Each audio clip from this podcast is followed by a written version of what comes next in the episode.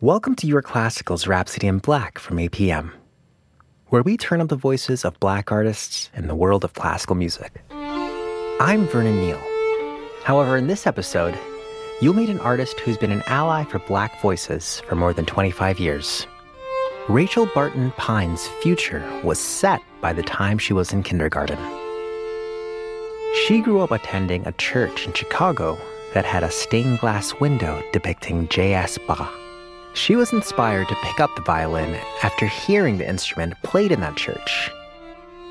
By the time she was five, she was already signing her name Rachel Violinist.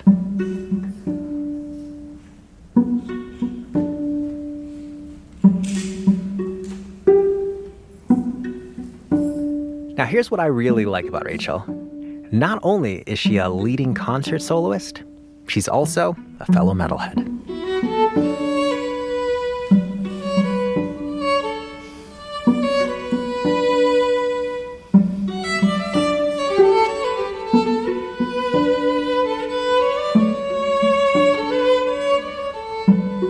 More importantly, she champions the work of lesser known composers.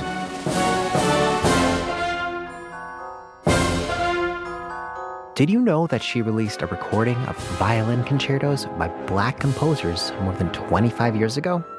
Rachel Barton Pine says the foundation she created not only provides a pathway for future classical musicians, it also supports music by black composers. Frankly, you know, besides ideas about representation, it's just great music. And we've all been missing out by not having it in our lives for all these years. And, you know, that's the most exciting thing is that people are just like, wow, this stuff is great. And I honestly think it would have been part of the music that we know and love all along if not for historic discrimination.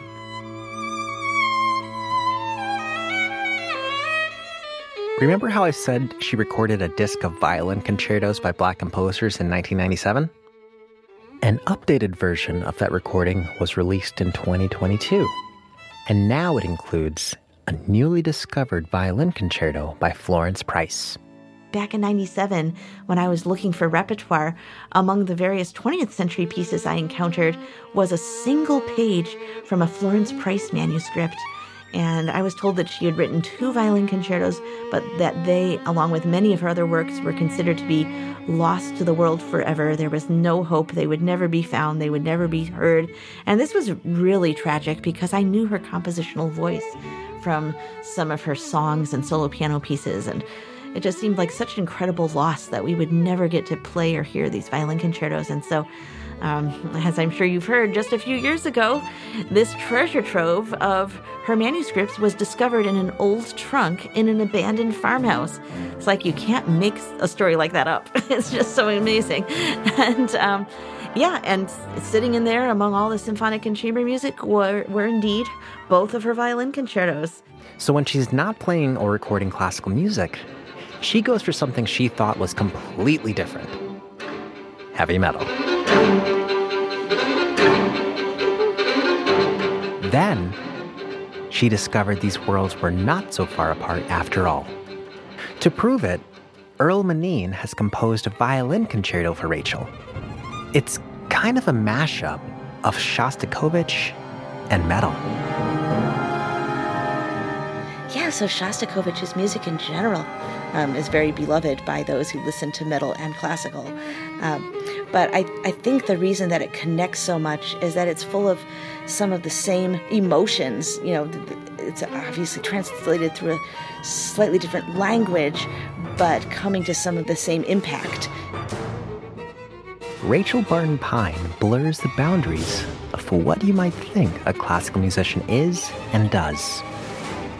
Not only has she created a pathway for metal fans to explore classical music, She's a genuine ally for black artists and the music they create. This is Rhapsody in Black from APM, with technical assistance from Michael Osborne and support from Julie Amacher, Elizabeth Iverson, Andrea Blaine, Kevin O'Connor, and Scott Blankenship. You can hear more on yourclassical.org or download episodes wherever you get your podcasts. I'm Vernon Neal.